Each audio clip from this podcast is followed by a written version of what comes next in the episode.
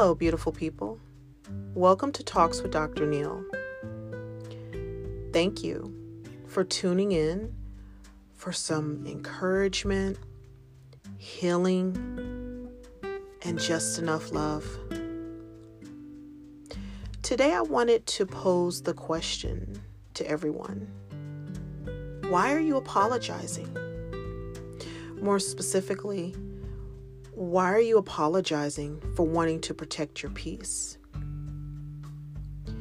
Peace is something that is quite beautiful, special, that everyone should have. I have a three step approach that can assist in finding, restoring, and then protecting that peace of mind. The first step is setting boundaries. The second step is limiting um, our consumption. And then the third step is we begin to work on our healing. So let's go back a little bit. Boundaries, setting those boundaries. Can look like not tolerating or not just dealing with someone's ill behavior towards you. That can look like saying honestly, no. Because truthfully, saying no to others is saying yes to yourself. That could be conveying that, hey, you know what? I don't feel comfortable doing this, or that's just not a right fit for me. No, thank you. Often we have boundaries, but over a period of time, those boundaries become less and less, or I should say, that line becomes less and less visible. It's like we draw the line to set those boundaries and either we cross over those lines, we lower or we kind of erase those lines, or we sometimes unconsciously allow others to erase those lines, erase those boundaries for us. Having good and strong boundaries works to you know, uh, helps you to arrive to that state of peace. I personally, um, I'll give you an example. I personally do not deal with my uh, cell phone. I don't take calls after a certain time. I used to. I used to be that one where, you know, 10 o'clock, 11 o'clock, 12 o'clock, you know, I would answer my phone and have these conversations. And I'm like, you know what? No, I'm deserving of having a peaceful night. I'm deserving of having a restful um, sleep or transitioning into my nighttime routine in a very peaceful manner. It's okay that I don't, you know, take calls at a certain time. It's okay that I turn my ringer on silent so that I don't hear anything. Protecting your peace. That's just one example. The second step is our consumptions. This is an area where sometimes we may find ourselves um, not saying anything um, because we we feel bad um, when we say, "I'm sorry, I can't have this conversation," or "I I can't uh, watch that you know specific content," or "I don't listen to that certain type of music." I deal with, I have, and I continue to deal with, um, you know, sometimes I'll explain to a person, you know what? I just don't watch certain movies or I don't watch television and I don't listen to certain content.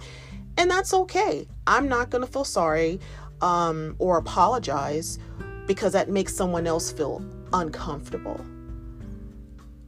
I watch what I consume. I watch what I put in and what what what I'm feeding my mind and my soul. Because what you allow in has such a profound impact on how you feel. You know, how you know you're going on about your day. Are you going on about your day with a smile, knowing that it's well within your soul? Or are you going on about your day thinking, oh, I just don't feel right? You know, though there was so much profanity in that song, or that TV show really upset me, or the current news, you know, that content just really, really just didn't resonate with me. It's okay to limit what you consume. It's okay to not go along with the norms and and be heavily on Facebook or heavily on Instagram. Um, I am a part of both those platforms. However, I don't follow certain people. I don't pay attention to certain content. And I do that because I like to look at something and be inspired. I like to look at content or posts and be inspired and not feel, oh my goodness, this is kind of stirring something in me, or, or I just don't like that. So be mindful of what you consume. And lastly, I touched on healing. Mm, mm, mm. oh, healing. Not everybody, but maybe some have a tendency to experience, you know, something that was, you know, very painful. And we tend to sweep it. We tend to sweep it underneath that rug. And we keep sweeping, you know. But what happens with all that debris and, you know, dirt underneath that rug? It doesn't go anywhere. It doesn't miraculously uh, dissipate. It actually, you'll just see the rug rising and rising and rising and then you're eventually going to have to walk instead of you walking over that rug you're going to have to like walk around that rug because all that stuff you don't swept underneath there it's rising it's rising so i'm here to say take the time to pick up the rug get a broom or a vacuum cleaner and clear all that debris out that's equivalent to journaling that's equivalent to taking that walk. That's equivalent to putting down that drink or putting down that substance. That's equivalent to talking to a mental health provider. There's many, many ways that you can embark on healing. And I can tell you this now. Yeah, it's not easy, but it is worth it it is worth it. Having a peace of mind where you're you're confident in yourself and you're just you're just at peace. You're in that blissful state where it's okay. You know, it really is well within your soul. I practice protecting my peace every single day. It's not a sometimes thing. It's not, okay, I'll, I'll practice it when I get to work. No, I practice it in my home environment. I definitely practice it among family and friends. You know, um,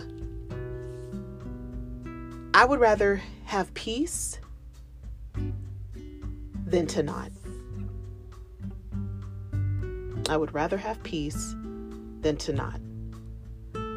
It's not supposed to be chaotic. It's not supposed to be gloomy and and filled with anxious feelings. It's not supposed to be like that. This is a little bonus one I want to throw in. Be aware of how others, and, th- and this could be anybody, you know, um, their behaviors kind of, or maybe I shouldn't say behaviors. Maybe I should say, maybe I should just say it like this. Don't allow others' needs or even societal or generational chains hinder you from finding and working to protect your peace of mind. You are loved. You are oh so beautiful. You are brave. And that's enough. You are enough. Until the next time, take care.